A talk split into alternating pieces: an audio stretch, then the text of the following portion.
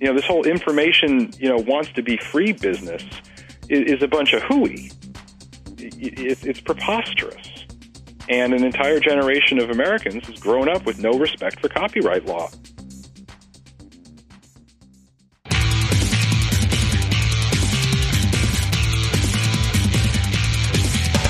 This is Lawyer to Lawyer, the award winning legal podcast with J. Craig Williams and Robert Ambrogi.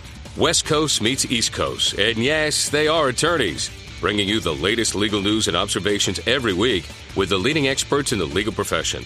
Produced right here on the Legal Talk Network. Welcome to Lawyer to Lawyer. I'm Craig Williams from sunny Southern California. And this is Bob Ambrogi coming to you from Massachusetts, where I write a blog called Media Law and also a blog called Law Sites. Uh, I'd like to thank our sponsors today uh, SunTrust, which offers private wealth management solutions for attorneys and law firms at suntrust.com slash law. And also Clio, a web based practice management solution for legal professionals available at goclio.com.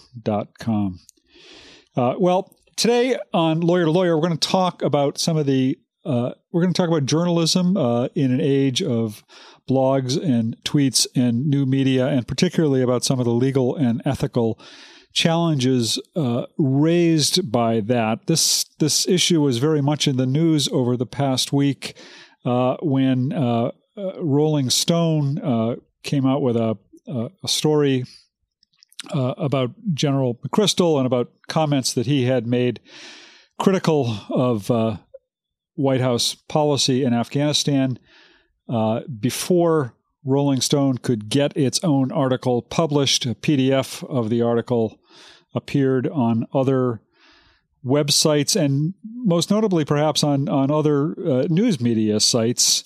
Uh, Time Incorporated, Politico, among them, uh, published PDFs of this.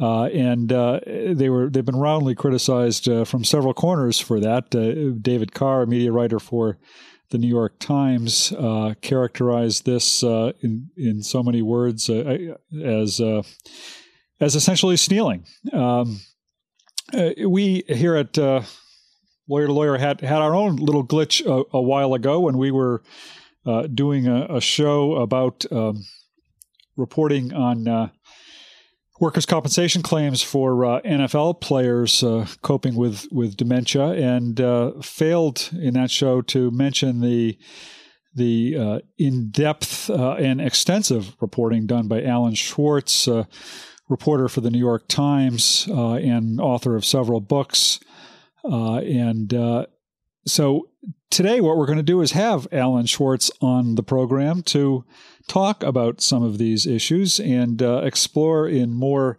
depth some of the legal and ethical obligations uh, in this age of new media. Alan Schwarz is a prolific sports writer uh, who writes for the New York Times and the staff of the New York Times, author of two books. And as I say, he is uh, gained uh, international renown for writing a high profile series of articles regarding concussions and other brain injuries among athletes, primarily high school and NFL football players. His work was cited in U.S. House Judiciary Committee hearings about sports related brain injuries. And uh, as a result, uh, changes in the NFL rules on concussion management uh, uh came about. So uh, we'd like to welcome to the program today uh, Alan Schwarz. Well, thank you very much for having me, guys. So, Alan, one of the questions that you know, and, and obviously we need to offer you our apologies, and we're we very much appreciate you being on the program. But one of the questions that I wanted to start out this conversation with is what what kind of ethical obligations do bloggers and podcasters uh, have, and, and for attribution, and where do you find that kind of stuff, or is it just something that you know because you're a journalist? Well, I think you've you've brought up an, an interesting uh, an interesting distinction, perhaps unknowingly. You you said the ethical obligation. Obviously, there are legal obligations and there are ethical ones.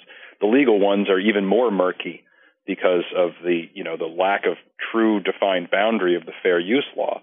However, as far as ethically, I think you have to you have to give credit to if you didn't develop the work yourself, you should acknowledge the place that did the work let me let me just clarify for the sake of your listeners I always, you know, the reason I'm on today, as you mentioned, is because of, as you characterized it, a glitch, and I believe it was that in in when you guys reported about the football stuff, you know, you used a lot of the information that we had published in the Times, and it did not say as reported in the New York Times, and I believe that to be accidental. There, there was no question about it. I had no reason to think it was anything other than that. However, it was important for precedent's sake to to bring it up, and you guys handled it with you know the utmost class, and, and here we are. As far as as far as the ethical obligations, if somebody else goes to the work and expense of finding something out or putting something together, they deserve the both financial and uh, you know just and otherwise credit for having done so. Otherwise, you're basically freeloading, and it happens all the time, of course. But if it continues to happen recklessly, and of course the internet has made it so so common, uh, it, it will endanger journalism in general. Because how can the New York Times spend hundreds of thousands of dollars to follow a story if everyone just sort of takes their stuff and prints it as if it were their own? Um, that is an exaggeration of what happened in this case, but it's certainly not an exaggeration of what happened with Rolling Stone last week. Well, it's interesting. There's a, a study that came out at um, oh, I think about two months ago, the State of the News Media 2010 uh, from the Pew Project for Excellence in Journalism that uh, kind of tracked the extent to which blogs and uh, posts on Twitter uh, cite to uh, what we might call the mainstream news media. Uh, and as probably a lot of people suspected, it's it's it's quite extensive. As, as a matter of fact, I, I, think the New York Times was cited as as the most uh, often uh, uh, cited source on blogs and and tweets. Um, and and as you say, there's there's the ethical issue and there's the the legal issue, and, and the legal issue is made murky by the issue of fair use. Uh, you as a journalist, I mean, how do you approach this issue? Uh, is it your obligation to police your own stuff? Uh, you know, what are you doing to protect yourself out there? Well, in terms of in terms of what I my job is mainly to report things fairly, and my job is to when I borrow from somebody else, the Associated Press, perhaps an article that was written 10 years ago in Sports Illustrated, whatever it may be. If I take something of substance, it is my job to acknowledge it because in general, the editors will not know that I borrowed it, and they're not going to be able to police what I do. So my my policing comes far more in the work that I create, and which is subsequently disseminated by the paper. However, in terms of policing my own stuff, however narcissistic this might sound, I have a Google alert for my name so that I can follow when my work generally is discussed across uh, the various neighborhoods of the blogosphere and oftentimes it's, it's it's perfectly professional, whether it's positive or negative. It's perfectly professional, but there are some crackpots out there, and that's fine. It's good to know what your readers are thinking, even if you think that they're off base. It's important to know your audience. But you also see evidence sometimes of people just taking an entire story and posting it on their site with no link, no nothing. And when that happens, it deprives the Times of whatever benefit there there is to people visiting our site to read our work. Now, I do not um, get in touch with these outlets directly. Uh, typically, it is I, I forward them to my editor, who then handles them personally or sends them to the legal department. I mean, it's not as if we send out you know people to like break people's legs or anything like that, but there's a procedure by which we establish our right to to credit and whatnot. Um, and so, you know, I try to stay a little detached. I think the reason that that we ended up speaking, uh, you you know, you two hosts and, and I about the situation with me was that as a as a legal show, you know, it, it was ironic and and almost funny. I mean, it wasn't quite funny, but it was close. And I knew that you guys would understand it. We'd have a nice substantive chat and and even a laugh once that was over with. And and here we are now talking about it realistically for the benefit of your listeners and that's that's our job is to educate and I'm all for that. So David, how or excuse me, Alan, how do people actually get uh, where do they find these rules? Where, is there a place, a, a common place where someone can go and take a look at what uh, editors and writers uh, in the professional journalistic world sure. want to see? Well, I can I can definitely say that there are rules and guidelines, there are ethics policies at the New York Times. We have a a quite large uh, pamphlet, not pamphlet, but sort of book, if you will, um, brochure, large book, probably about 80 pages long, describing all sorts of ethical guidelines, whether it may be accepting payment from a speakers bureau or uh, endorsing a product or uh, you know participating in sort of uh, political demonstrations.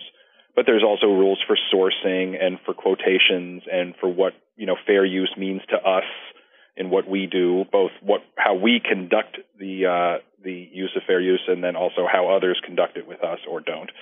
Um, so it's it's in there now. Do I consult it, you know, every morning with my Cheerios? No, um, because there's an element of of it sort of r- reminding me of obscenity. You know, I know it when I see it. I mean, it's common sense. You just do unto others as as you would want done to you. And if somebody you know, has something that you did not get, then you credit them for having done so. Uh, I think there are times when it gets a little clunky, uh, where, for example, we will put in in a story that we post at three o'clock that you know, as first reported in New York Newsday, comma, you know, Governor Paterson, such and such. Um, and I, I, I wonder whether the reader cares. I can't imagine the reader cares okay? And those are that's wasted attention and, and wasted time for the reader.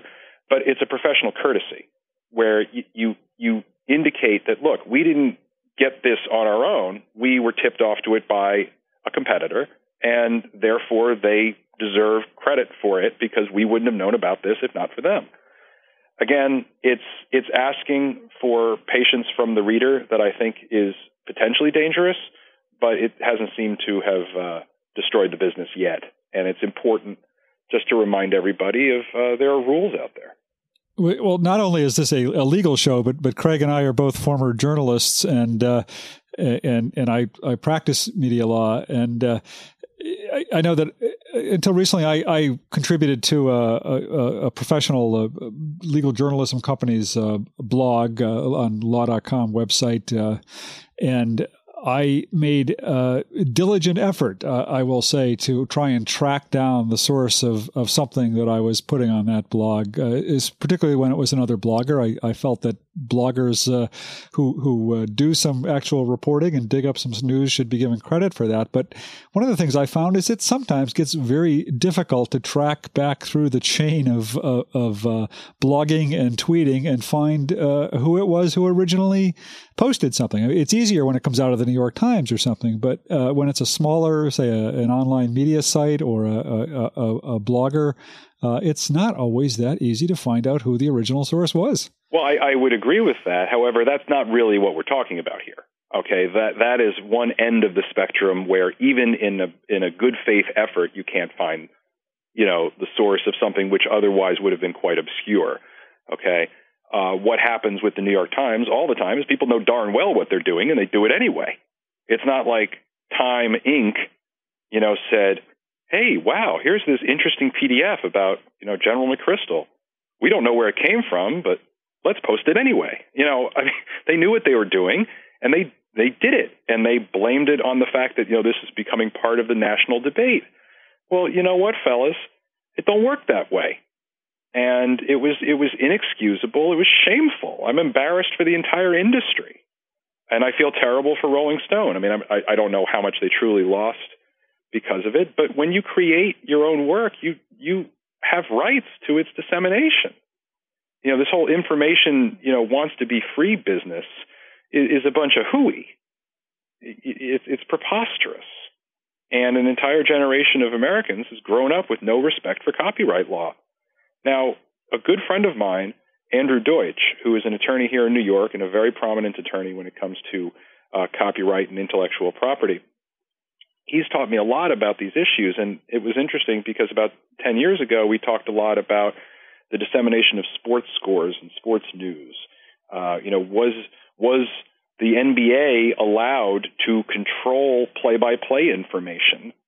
Okay, if if so and so hit a hit a basket, you know, to make the score 74 72. Remember the old days when you can only get two radio updates per quarter? Well, the NBA claimed that, that they're creating this news and therefore you can't have it. Well, copyright law, Andrew Deutsch has, has taught me, says more about what you can use than what you can't.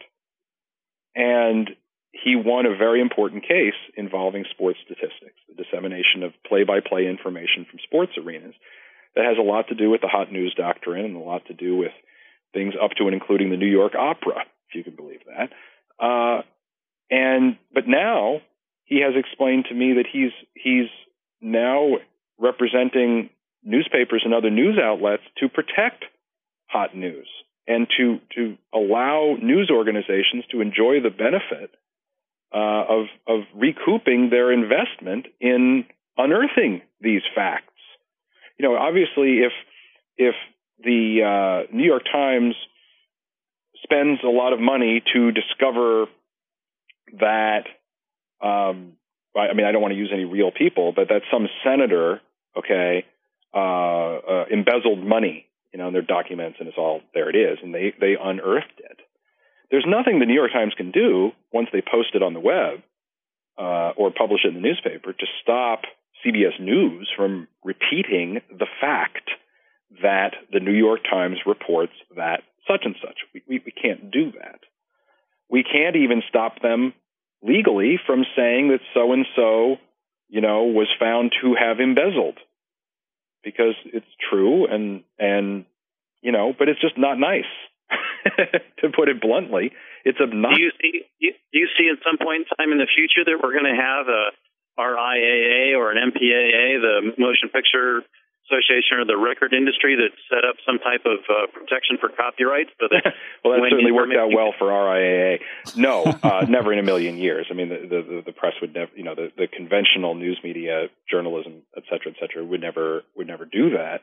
Um, I mean, when you hang your hat on free speech for your entire existence, uh, you don't you don't uh, you know draconial draconianly uh, forbid the dissemination of information. Okay, a fact. You can repeat a fact. However, the construction and and uh, and assembly of that fact and how it is presented does belong to you. And like a song is not information, even if you can code it onto bits on a, in a, into bits on a CD. It's not information. It's something that somebody created, and therefore he or she owns the right to it no matter how easy it may be for you to copy or send over over Napster. It's still wrong. It's still taking what is not yours. It's not unlike just walking into a drugstore and taking a, you know, a a, a can of uh, Gillette shaving cream, saying, "Well, you know, they're not going to miss it. You know, it's not going to hurt CVS's bottom line. They can they can afford it. They're rich." Well, doesn't matter. You can't do that. And what Time did to Rolling Stone was, you know, not, you know, larceny in the same sense, but it was taking what was not yours and benefiting from it. And that's wrong. And they should have darned well known better. Where does it go on the other end, Alan? Where did, you know, is, is it 10 words that constitutes plagiarism and copying, or wh- where do you draw the line? Well, I, I think you, given, and again, there are legal issues and there are ethical issues, and, and, clearly it's the ethical ones you want to worry about first because the threshold is lower, and also you you hope to want to be a decent human being. Um, it, it's common sense. It's just common sense. You think to yourself, did I create this or did somebody else? Should I acknowledge that someone else did a good enough job on this for me to want to use it? And if the answer to that is yes, then just say, according to you know, Sports Illustrated or the legal, you know, the, the guys on the Legal Talk Network. Now, does it subvert the authority of your story? Yep. Is it tempting to just blow it off? You betcha. But it's still wrong. And you have to, you know, if we don't practice these things, then, it, then it's, you know, basically journalistic anarchy. And that benefits nobody. It hurts everybody one of the issues mentioned in David Carr's uh, column yesterday, in which he talks about this Rolling Stone issue, is the uh, the recent case in which Google was sued by Viacom uh, over uh, unauthorized uh, posting of Viacom uh, videos to YouTube, and the court there said that the Digital Millennium Copyright Act basically immunized Google from responsibility for those postings. Uh, you you know you referred earlier to the fair use standard in copyright law, which you know, uh, you you uh, analogized it to the uh, obscenity standard. Uh, you know it when you see it, uh, but I think the problem a lot of people say is is it, it's hard to know it when you see well, it. Well, no, but you're, you're you're missing an important. I think you're missing an important distinction. Okay, the court did not say that what happened in that case was okay and legal. What they said was that Google, as the people who run the site YouTube they are not responsible for the bad acts that their users make. The user broke the law. Somebody Understood. broke the law. The question was who. And while I am I am certainly not a legal scholar, clearly the Digital Millennium Copyright Act does create what is called some sort of safe harbor where these websites and and whatnot, which do not actively post um, these or decide to post these items cannot be held responsible if somebody else, you know, chooses to misuse that site. I mean, certainly, okay, and, and this is this is a strained analogy, okay, but you know, when somebody gets in a drunk driving accident, okay, you blame the person who did it. Perhaps you can look to the bartender who maybe he or she should have known that this you know I don't know. That's of course a very murky thing and I don't you know we all have opinions about it. But you certainly don't blame you know the maker of the glass into which the drinks were poured. Okay? That had nothing you know that's not the glass's fault that someone misused it. Now do I think personally that it's awfully easy for the Googles of the world to sort of sit back and say, hey, man, you know, we didn't do it. it it's just our users. I mean, it's pretty disingenuous. Alan, I want to follow up with you on that in a minute. Uh, we need to take a short break, uh, and when we come back, we can talk more about that. Stay with us, please.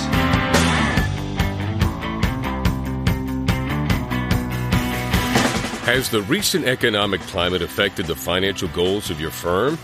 Get back on track with help from SunTrust. Our private wealth management legal specialty group works solely with lawyers and their firms to deliver unique solutions designed for the legal community. SunTrust advisors give you sound guidance on everything from maximizing cash flow and wading through benefits planning to understanding how to retain attorneys and staff. Learn more at www.suntrust.com/legal. SunTrust. Live solid. Bank solid. SunTrust Bank. Member FDIC. Imagine how much easier managing your practice would be if your practice management software was web based. Your practice would be available anywhere you have an internet connection, completely secure, backed up continuously, and most importantly, easy to use, allowing you to spend your valuable time building your practice instead of managing technology. Start simplifying your practice today with Clio. Sign up for a free, fully functional 30 day trial at www.goclio.com. Use promotional code L2L for a 25% discount.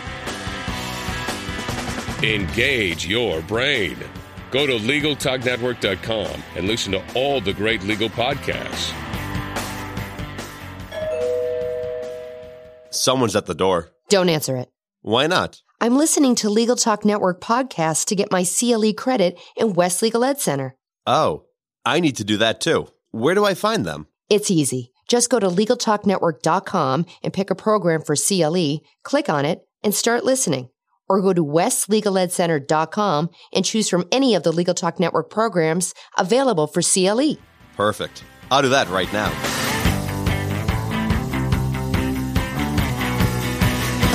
And welcome back to Lawyer to Lawyer on the Legal Talk Network.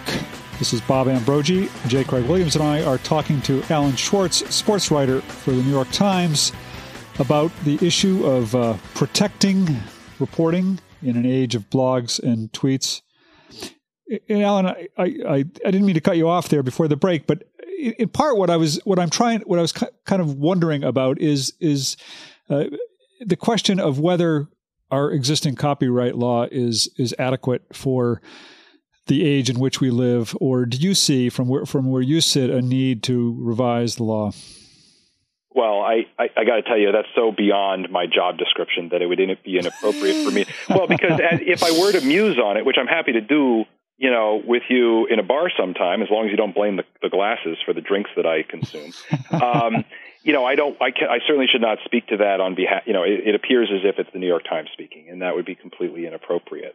I think that clearly what we have learned is that the means of dissemination for these digital creations is so easy and so impossible to police that the baser instincts of uh, people will trump the the better instincts of people who respect copyright law. Uh, it, I mean, the acceleration of of the ability to disseminate information is far higher than our ability to uh, to keep up with it. Uh, and I don't know what that means moving forward. I know it doesn't look good; it looks awful. But I think that there is a segment of society, a large segment of society, that does understand that there is value uh, in creating uh, journalism, pursuing journalism, whatever journalism means. Of course, that's a murky word in itself. But you know what the New York Times does, okay, and other places too. Uh, what we do, we, we can't do it if no one pays for it. It just it just doesn't work. And as you as you you might know, the New York Times will be evolving uh, at the beginning of next year into a pay model on the web, whereby at a certain point, you know, people will have to pay for access to the articles, and um, it's a, it's it's it's a it's a difficult move to make. You know, it's hard to know exactly what the reaction will be, but you can't just keep giving this stuff away for free. It won't work. But will the New York Times be offering uh, the, a freemium style uh, service where you get a certain amount of content for free, but then if you want to go deeper into it, you got to pay for it? I got to tell you, it's such a hot button issue that I really don't want to say one way or the other. My my impression is that that is likely, but by no means should anyone take my word for it. I'm sure it's easy to find out the official statement that we've, you know, our our our, our official strategy is up is around somewhere, uh, and it's not for me to to uh, to clarify. Um, but is yes, there, I think I know a, that it's not as if if there's news you can't get it. It's just I think that once you go over a certain certain limit, you you you know have to help pay your freight. Right. Is there a website that you know that's available, you know, kind of along the lines of Angie's List, where you where you can uh, check to see what websites have been accused of plagiarism or copyright violations, or is this something that has yet to be developed? To be honest with you, I I have no idea. You know, I'm just a guy who's been out doing my work, and you know, you guys and I happen to meet uh, at an intersection and and here we are. Um, but I do not spend a lot of time dealing with with these issues. I mean, I live among people who do, uh, and my company definitely has to. But I'm I'm more of a soldier. I'm not a general. I, have occasionally seen uh, criticism of you know let's call it the mainstream media for for failing to cite blogs as sources of stories, where, where a story too. initially breaks on a on a uh, on a blog and it gets reported in the newspaper, and uh, and that's the news reporter too. never mentions the blog. Yep, that's just as wrong as when we do it as when they do it to us. It's the exact same thing. Now, generally, okay, do I think, or no, not generally, do I think it's possible sometimes that something on a blog will be less fully baked than something that comes out in a newspaper? Okay, because typically newspapers have very lar- large, sort of multiple layers of editing, of polishing, of fact checking, etc. And a fact that appears on a blog with no context whatsoever might sort of morph into something larger. You know that that can happen because of the nature of of blogs, or more specifically, like tweets. I think it's pretty tough for a tweet to violate copyright, given that it's only 140 characters. Now, if you do 140, you know, 50 times over, you know, then then then then you've got 7,000 words. You got some problems. But um, I, it's it's it's wrong to claim some to make it appear as if something is your own when it is not. It doesn't matter who created it and who's repeating it. you know, it could be a third grader, and you know, and Albert Einstein. But if the third grader says it first, and Albert Einstein wouldn't have known it had he had he not come across it, then he should credit it. Now, sometimes, of course, you do think of things concurrently. I mean, you sometimes come across stories concurrently, and it creates difficult uh, difficult moments. When when in fact it happened with me uh, two or three weeks ago, and I do not remember the circumstances, but someone wrote to me saying, "Hey, you just did this story. Why didn't you credit me? I wrote something similar like a week ago." And I, I had no idea. I did not know. But the distinction there is that I did not know. And therefore, I came about, you know, what I had done on my own. And therefore, no credit was necessary. Uh, now, of course, people hide behind that from time to time, saying, "Oh, well, I came across it. I, I, I came up with it on my own." You know, I'm sure that uh, some inventors have have uh, you know found safe harbor there with that excuse as well. But you know, it does happen. Of course, it happens. It's just when you know it's it's not happening, don't pretend as if it's happening. It's pretty simple. Alan, how frustrating is it to you as a professional writer that has editors and other people, as you said, that polish your work, to have uh, as part of the competition that's out there for you, a group of bloggers and perhaps even podcasters that have none of those controls. Honestly, and boy, is this going to sound arrogant, and I really don't mean it to. I don't think that what bloggers do and what we do at the Times uh, is, in general, the same thing. Of course, there is crossover. It would be insulting for me to, to not acknowledge that. But bloggers are typically reacting. You know, in general. Of course, there are many who report too, but in general, bloggers are reactive to news that is either delivered is delivered to them either they're watching it live or reading it or watching it on some news program. And then they react to it and and riff on it or or interpret it or spin it in a new way. And i'm not devaluing it. I just think it's different than well, and, finding and the what, facts you and, get right down to it alan though how is it any different than a newspaper writer sitting listening to a press release or a, a press conference and you reacting to that and reporting what's there. I don't mean to pick an argument with you, but it seems to be roughly the same thing. Well, wait a minute. I'm not sure. I mean, I'm not, and I'm not trying to play dumb. Like, I don't understand. I don't understand what you're pointing at. I think well, that you know, you in general, I mean, you you told me you were asking me about just the levels of control, and I don't mind right. that bloggers don't have levels of editing because I think what they're doing is they're they're interpreting things between their own ears and and, and, and oftentimes contributing something valuable to the conversation. However, they are not unearthing facts, and facts need to be confirmed. Opinions typically don't. Alan, we are uh, just about at the end of our time. Before we wrap up the program, we would like to give you an opportunity to have your closing thoughts on this topic, and also if you'd like to did. let our listeners. no, well, that's no, fine. guys, It- it's fun. I mean, it's really important. It is desperately important that we teach people that you can't just take what someone else creates and and make it your own. It, it's wrong.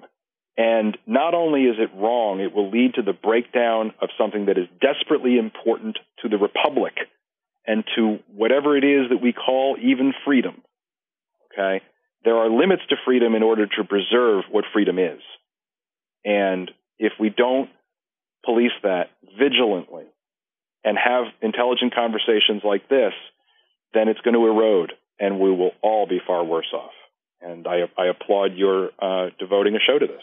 Alan, if any of our listeners wanted to follow up with you, uh, what's the best way for them to do that? Uh, read the paper. I don't know. Uh, Okay. If you go to the Times and, and, and search for my name, Alan Schwarz, there's no T, even though it looks and sounds like it should have one. You should be able to click on a link and email me if you choose. Well, thanks a lot. I should also mention you're the you're the author of two books: the uh, Once Upon a Game, Baseball's Greatest Memories, uh, and also the Numbers Game, Baseball's Lifelong Fascination with Statistics. Really appreciate your taking the time to be with us on the program today and to uh, share your thoughts on these important Well, important it's my pleasure, and I appreciate your having me, fellas. Thank you, Alan. Thank you. Craig, that, that about does it for this week's program. Uh, join us next week for another great episode of Lawyer to Lawyer. And we'd like to remind our listeners that our shows are available on iTunes and also available on the West Legal Ed Center. Go to LegalTalkNetwork.com and click on West Legal Ed Center and get the CLE credit for our show. All right, we'll talk to you next week, Craig. See you then. We'll bring another great legal topic. When you want legal, think lawyer to lawyer. The views expressed by the participants of this program are their own and do not represent the views of, nor are they endorsed by, Legal Talk Network, its officers, directors, employees, agents, representatives, shareholders, and subsidiaries. None of the content should be considered legal advice. As always, consult a lawyer. Thanks for listening to Lawyer to Lawyer with J. Craig Williams and Robert Ambrogi. Every week, a new legal topic that you won't want to miss. We hope you'll listen again and check out our other shows on the Legal Talk Network.